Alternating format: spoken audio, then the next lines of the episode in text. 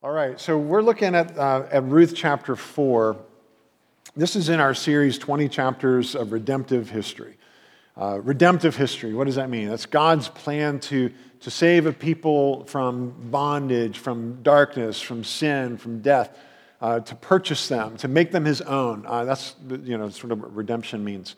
And in the book of Ruth, you actually get the whole character of a kinsman redeemer, a redeemer who's going to basically buy back the future for this poor woman named Naomi.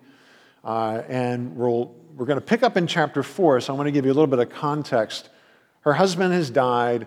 Um, she is returning to Bethlehem from Moab, and there is this whole episode where there is a redeemer um, who would help her, and a man named Boaz is next in line. So I know that's a lot in to help Ruth. Uh, Ruth is Naomi's daughter in law. So I know that's a lot of information if you're unfamiliar with the story, but that gives you a little bit of context, and we'll fill in the blanks along the way.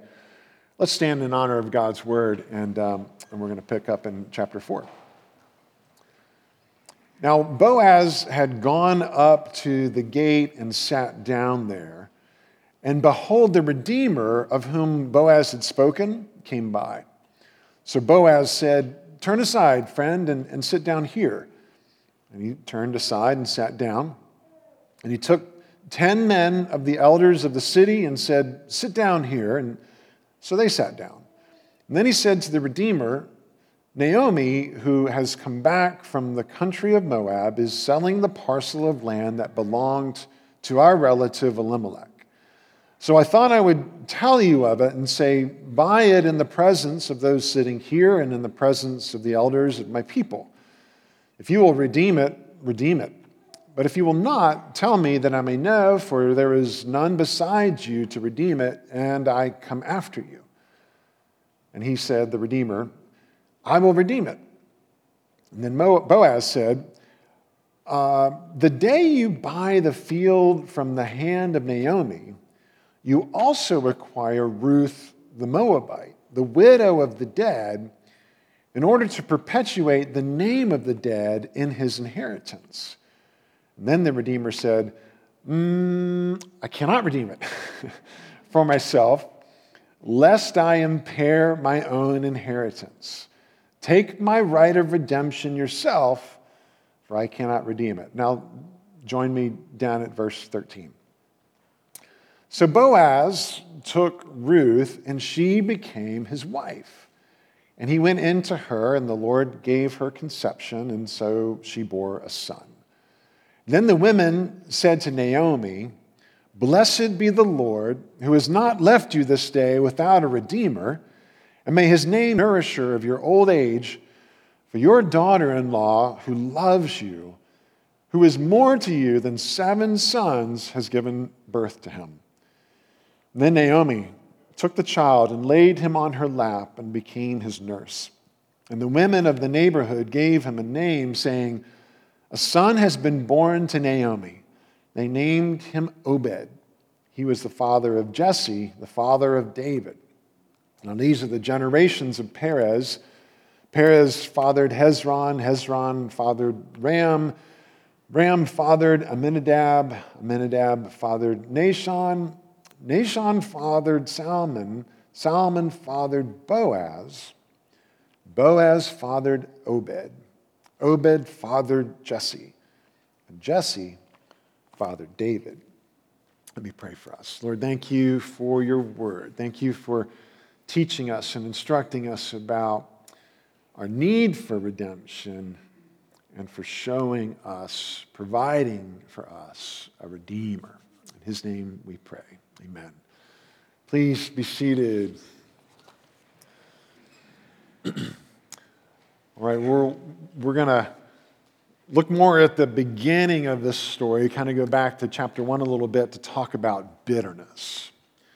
And then we're going to talk about redemption, and we're going to wrap up with fullness. So, bitterness, redemption, and fullness.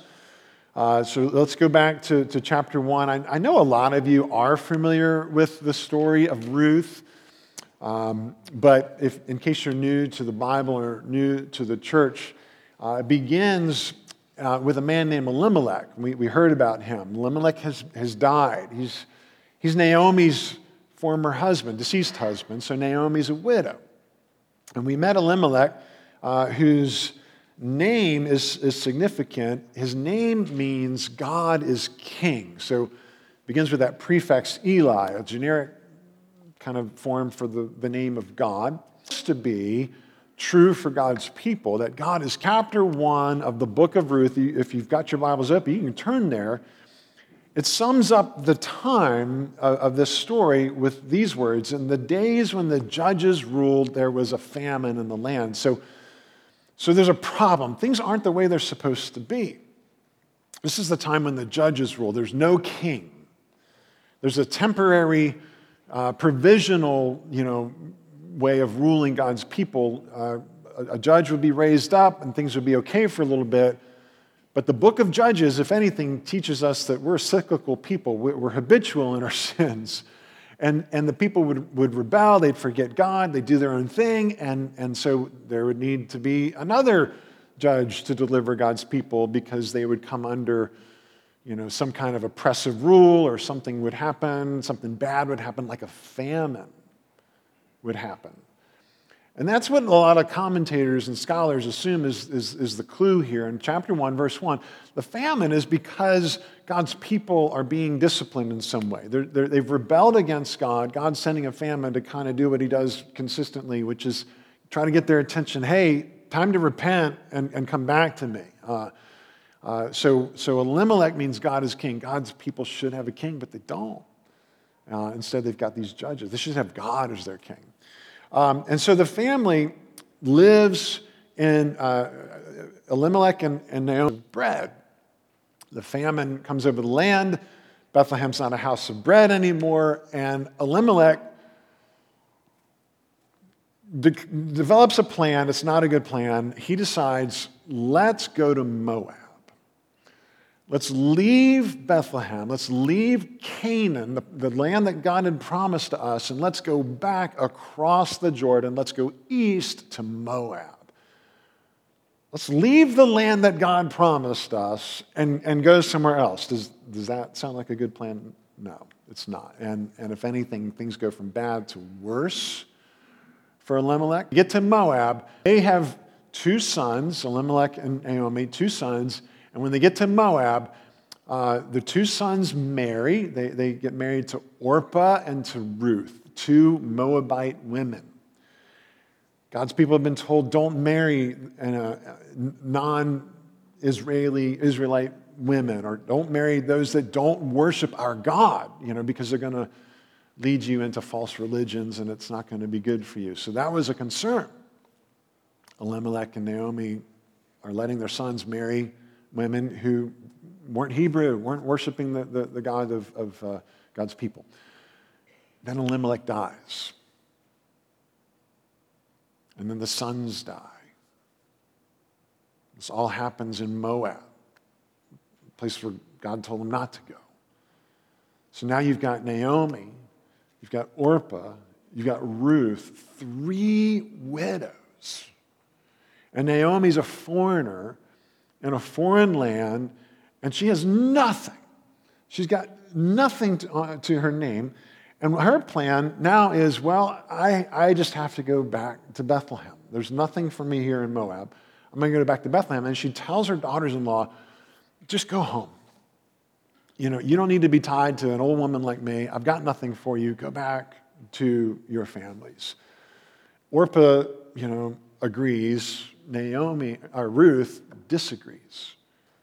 And she says these famous words that I think many of us are probably familiar with, but in chapter 1, verse 6, uh, Ruth says to Naomi, Do not urge me to leave you or to return from following you, for where you go, I will go, and where you lodge, I will lodge. Your people shall be my people, and here's the key, and your God, my God.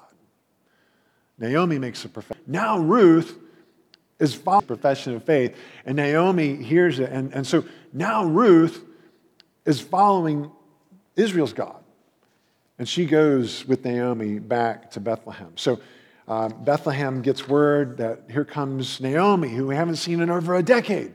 And who's this woman with her? And I'm going to read you the summary in chapter 1, verse 19. Uh, the two of them went on until they came to Bethlehem. When they came to Bethlehem, the whole town was stirred because of them, and the woman said, Is this Naomi? And Naomi said to them, Do not call me Naomi. Uh, Naomi means pleasant. Don't call me by my name anymore. Call me Mara. Mara means bitter. Call me Mara, for the Almighty has dealt very bitterly with me. I went away full, and the Lord has brought me back empty. What do you say to somebody who's just that cut and dry? The Lord has dealt very bitterly with me. I went away full, and the Lord has brought me back empty. You, you can hear the anger, right? You can hear the bitterness. You know, in Hebrews chapter 2, it says, See to it that no one fall, uh, fails to obtain the grace of God, and that no root of bitterness springs up and causes trouble, and by it many become defiled. You, you can see that root of bitterness in Naomi is just in full bloom. Uh, it, it is. Um, now, it's possible as these women hear, uh, see Naomi come back and, and they hear her say, Don't call me Naomi anymore, call me, call me Mara. I went away full and the Lord brought me back empty. Isn't it possible, though? Like, we, you want to kind of validate the pain in that moment, but isn't it possible that the Lord emptied her in Moab? because he wanted to fill her back in Bethlehem. He, he had to get her home from Moab, from the place where, you know, God didn't want his people to the place where he had called them to go, the land of their inheritance. And, and now he wants to fill her. Isn't that, isn't that possible? Sometimes we get short sighted and we don't understand what's going on. We don't understand the pain. We don't understand the emptiness and we grow bitter. Because we can't, we can't see the big picture, and Naomi couldn't see the big picture. And, and, and it's something that we all have to, to be on guard against. Just Hebrews 12 is true. Let no root of bitterness spring up and cause trouble. Well, what's the beginning of, of bitterness? Where does bitterness start? How do you, how do you make sure there's no root there? Um, bitterness comes from emptiness. I mean, that's what Naomi's saying. I went away full, and the Lord brought me back empty, and, and now I'm, I'm, I'm bitter about that. Bitterness comes from emptiness. Bitterness comes from lack. Bitterness comes from, you know, looking around and going, I, I don't have what I should have. The Lord should be filling me, and He's not. And I don't believe He wants me to be full. Uh, like, and, and so we have to ask ourselves, where are we feeling empty? Uh, you've, you've read the articles, you've seen the, the blogs, you've seen the, the, you know, the, the news feeds where people are talking about how lonely everyone is these days and it's still this you know casualty from covid. I mean it was before covid. We were a lonely culture. And now it's epidemic. Um, and, and, and, we're, and we're trying to trying to kind of poke fun at it a little bit too. I don't know if you saw the snl skit where the you know the woman comes home and, and her, her, her husband's at home and, and he's, he's so happy to see her because he hasn't had any interaction at all. I mean the skit is, is talking about you know man are you struggling to find friends? Women have, are, is your is your uh, spouse or your, your boyfriend, is he just a lonely guy? Here's the solution take him to the man park. Take your man, like a dog park. Take your man to the man park. You know, the guy's home and, and the woman comes in and he's just you know, like all over her. I want to tell you about your day. Tell me about your day. And, and she's just like, whoa, buddy, you need a friend. Let's go. Let's go to, to the man park. Let's go to the, the, the, dog park for guys. And they introduce you know, to the guys and they all get around and they, and they bond. And there's some guys who are shy. Like, you know, if you've ever been to a dog park, there's always that dog. It was our dog, by the way. Doesn't want to play with the other dogs, and they have to, come on, go play with them. And the shy guy goes up to the other guys and marvel. Mar- marvel. And the other two, other two guys, marvel. And they, marvel, marvel, marvel, marvel. And they're bonding over marvel. And it's guy, guy thing, anyway. And uh, know, talking about the GOAT, Tom Brady or Michael Jordan, you know, guy stuff. Ugh, guy stuff. We're lonely. We need help. We're, we're lacking in real relationships. And that's where bitterness comes from. If you look around, you think, I don't have any friends, and you know, God, why aren't you providing friendships for me? Why aren't you providing, you know, a spouse for me, or, or whatever the case may be? We get bitter about that. We think that somehow, you know, God hasn't filled us, and we look at the emptiness around us. We look at, you know, I don't have enough money. I don't have my health. I don't have a future. I don't have, you know, whatever the case may be. We keep consuming, trying to, to fill the emptiness, we, you know, with, with food or with drink or with shopping or whatever, and we're still never full. And that's where bitterness comes from. Imagining and, and giving in to the temptation that God does the source for a lot of the bitterness that we see around us and the bitterness that we're susceptible to as well. Bitterness makes us impatient. It makes us impatient with people who disagree with us.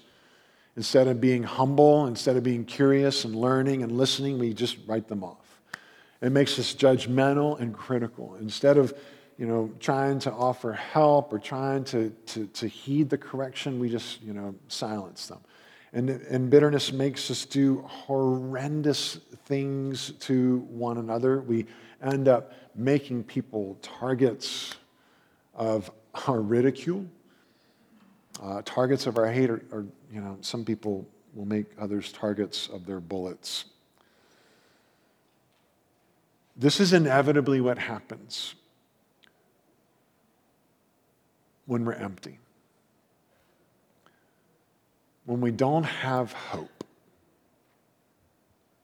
When Jesus was resurrected, there's all kinds of accounts of his conversations with people, you know, and, and proving to them that he was risen.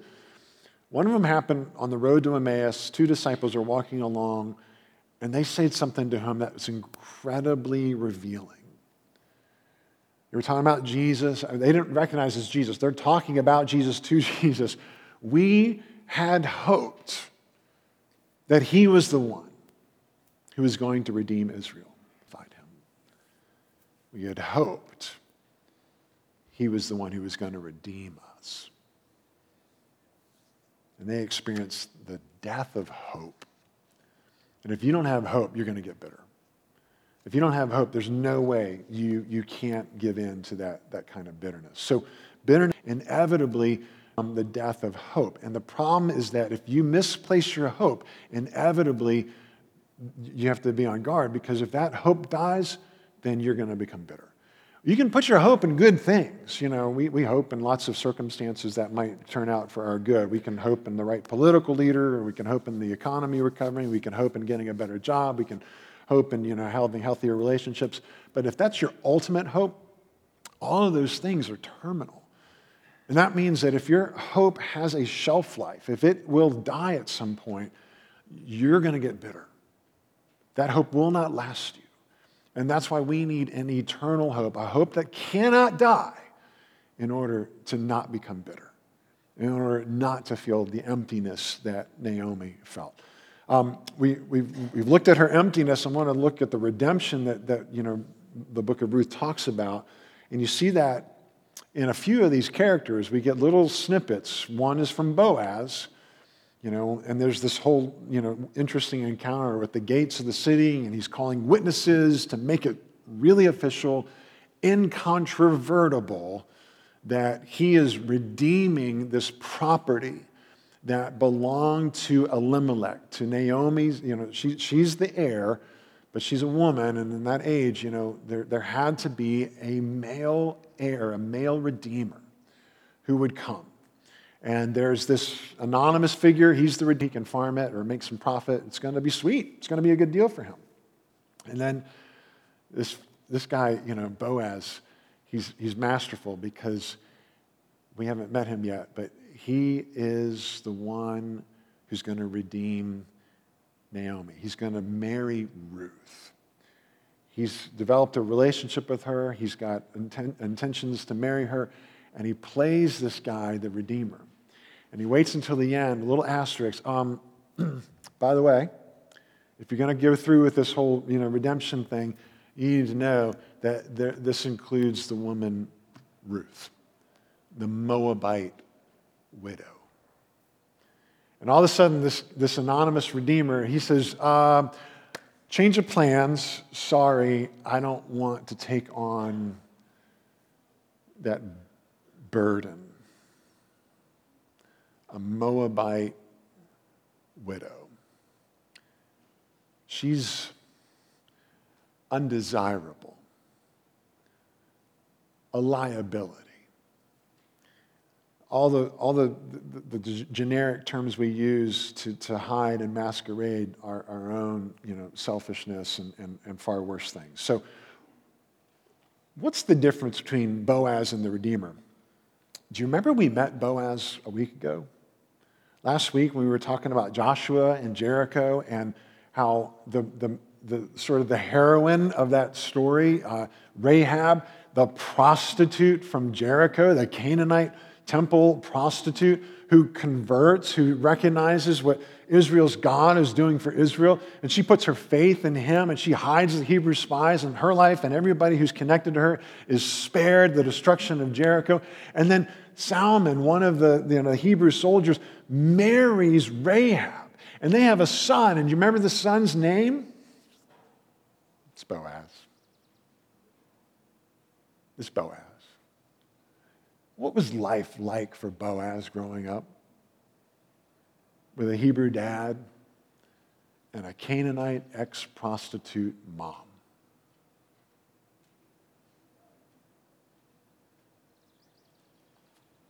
Watching his mom and his dad love each other, despite being different colors, despite being different nationalities, despite even speaking different languages at first but having the same God, the same Savior, the same Redeemer. And to see that love, to see the union that the gospel brings to a family. And simultaneously, to, to witness that union, to witness that love, to witness that grace of the gospel. Simultaneously, I am certain, as I know you are, witnessing other people's intolerance of that.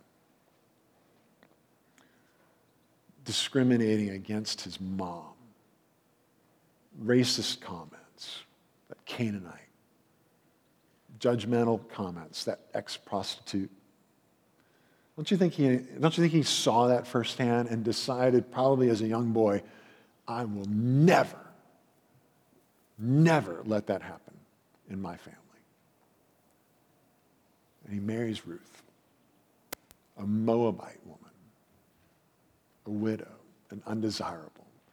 And he carries on that, that picture of grace and tenderness and, and beauty you know, that he witnessed from his mom and his dad. And he's a picture of a redeemer, coming in and, and saving the undesirable and, and blessing her. Obed's a picture of a redeemer. He's a baby, though. Um, look, look again at verse 14 and 15. You know, the women come to Naomi and they're saying, Blessed is the Lord who hasn't left you without a redeemer, and may his name be renowned in Israel. He shall be to you a restorer of life and a nourisher of your old age. They're talking about a baby, which is a little weird, but it's not so much. The, the, Bible constantly points us forward, not just, from, not just to be so consumed with the present, but to think about the future and his promises. And in Isaiah 59, he says, And a redeemer will come to Zion, to those in Jacob who turn from transgression. And if we wonder how possibly, you know, Naomi holding this, her grandson uh, in her lap, Obed, and, and everybody's saying he's going to be a redeemer to you, a restorer of life, a nourisher of your old age. Maybe Mary and Joseph had some similar questions as they held a baby boy in, in her lap.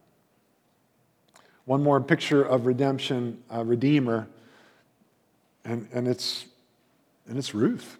book of Boaz, it's not the book of redemption, of, of pursuit, of rescue, of, of you know, sacrifice, right? She's left her country to come to a new land because she's concerned about Naomi. She's not going to let Naomi go back to Bethlehem by herself. And she says, I'm going to go with you. I'm for Naomi, went into the fields to glean, to harvest, and expose herself to risk and to danger and so on for Naomi. And she loved Naomi, even though Naomi had given in to bitterness and emptiness And she was more to Naomi than seven sons, invaluable to her. Ultimately, Ruth had a son, right? She, she suffered labor pains. She went through that agony of, of giving birth. There was blood and there was water. And so the Redeemer came through the suffering of her body. Does that ring a bell? So when we come to the end and we get to the, the ending, there's this fullness, right? The story began by, by telling us it was the period of the judges, and in those days there was there's no king. And, and, and so Israel needs a king. Everybody's doing what is right in his or her own eyes. And that's the refrain from Judges again and again and again how bad things got because nobody was honoring the Lord and following him as king. It was a time of, of bitterness, it was a time of emptiness for Israel. And the story ends with hope that a king is coming who will redeem Israel. The story literally ends. The last word in the book of Ruth, look at verse 28 chapter 4, what's the last word? It's David, the king. It begins with Elimelech. The Lord is king. It ends with David. There's a king. There's a king. And, and, and we need to remember that. We need to look for the king. In this period of judges, in this period of bitterness and emptiness, we need a king. We need fullness. And Naomi's story becomes our story. We who are suspect to emptiness, we who, if, if that emptiness gets a hold of us, we turn bitter.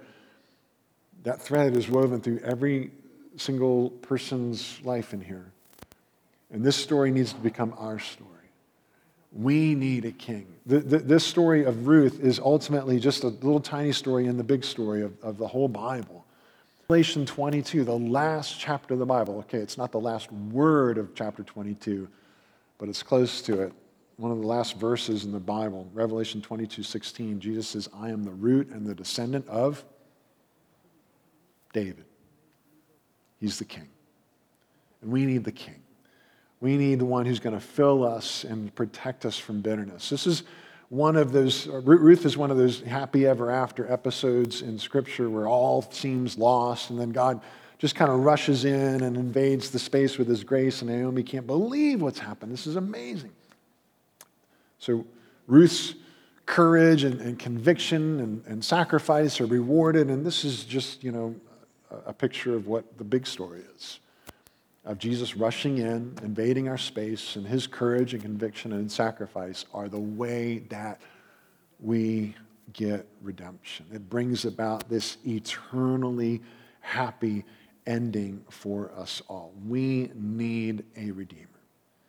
We need somebody to take away our bitterness. Jesus is that kinsman redeemer. He died on the cross to take away the bitterness of that sin brings to us. Paul talks about this in Galatians that Christ redeemed us from the curse of the law by becoming a curse for us. That in Colossians 1, he has delivered us from the dominion of darkness and transferred us to the kingdom of his beloved Son, in whom we have redemption, the, the forgiveness of sins. Uh, Paul in Philippians 2 gives us that picture of Jesus emptying himself, right? In order to raise us up. He satisfies us with his love. He rose from the dead to give us an imperishable hope and future that can't die anymore. That's where we need to place our hope. Um, J.R. Tolkien, Lord of the Rings, he, he coined a word called eucatastrophe. This was a word he invented to talk about a good catastrophe, the kind of painfully happy ending that pierces your soul, that brings you to tears because it's so good. Where you, you, you'll never be bitter again. You'll never be empty again. It'll never happen again because of what Jesus has, has done for us. Um, I guess a good way to think about it is, is just gas prices. Who loves pumping gas these days? So um, I don't drive my wife's car that often, but two days ago or whatever, we were running errands, and I looked down, and there's that lovely little little light, you know, reminding me it's time to fill up. Uh, and we all love that light, um, but we don't love it when we're late. Like, shoot, uh, I don't have time to get gas. I got, I got, I'm already late, and I got to go get gas. Well, now when that little light comes on, it's, it's no longer inconvenient; it's traumatic because not only I'm, I'm always running late, so the light comes on. I, am late. I don't, have, I don't have time to go by the, the bank to get a small loan and to go to the gas station to get, you know. And, and so that's where we're at with, with our gas, with the little yellow light. And the little yellow light comes on in lots of places where we're empty. Where's the light on for you?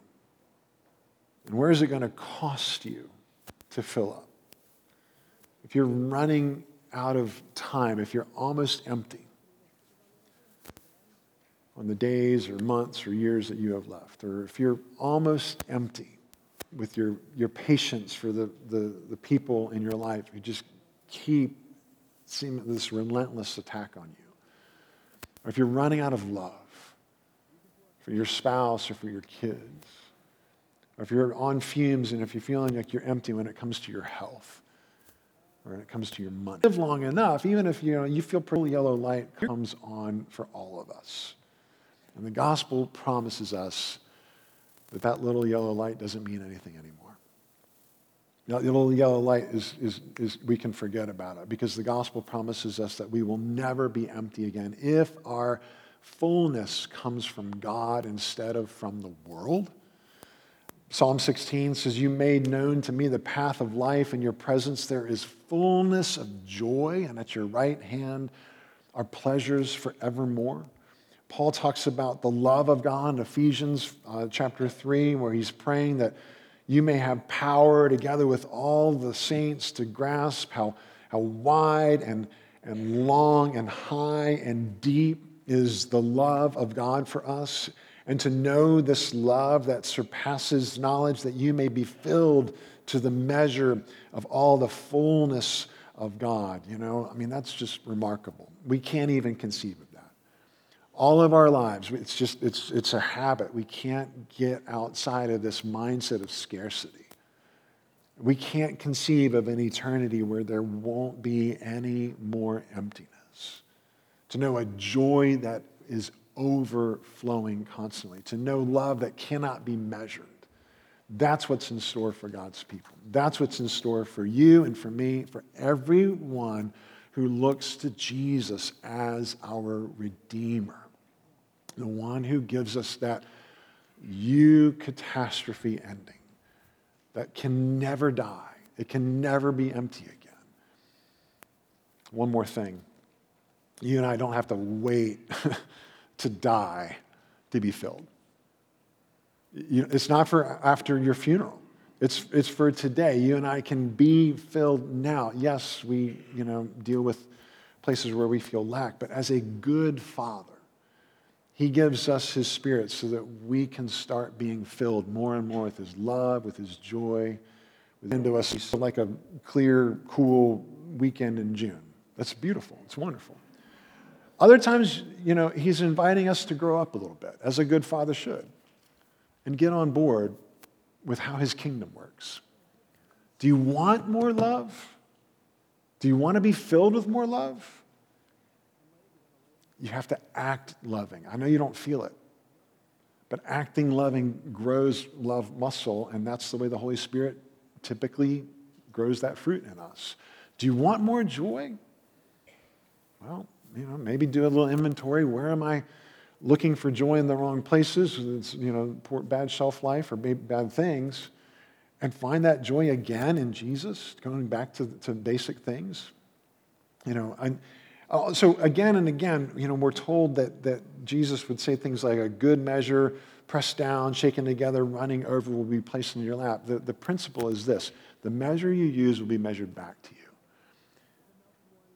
Do you, do you want to know his fullness? Give it away. Do you want to know his love? Give it away. Do you want to know his joy? Be joyful. You know, these are the ways that the gospel teaches us to work it out. It's not going to be perfect this side of heaven, but we can get in on that fullness now. Let's pray. Lord, thank you for the promise of fullness. Thank you for being a redeemer who would come to us with a full redemption, an overflowing redemption uh, and that you've, you've finished that work completely on the cross. Thank you for rising from the dead to give us uh, a fullness that can never be emptied, uh, a hope that can never die. And Lord, as we receive more and more of that reality from you, we do pray uh, that we could pass that on, that we can not only be recipients of your fullness, but agents of it too. Lord, for any, uh, anyone here this morning who has not found their rest in you, have not placed their hope entirely in you, but instead, maybe you're hoping in things that are perishable. Uh, Lord, would you, would you turn their hearts toward you? And Lord, for just not make them ultimate things. And Lord, to receive from you the fullness of your joy and the fullness of your love so that we can pass it on to others. We pray this in Jesus, our Redeemer's name.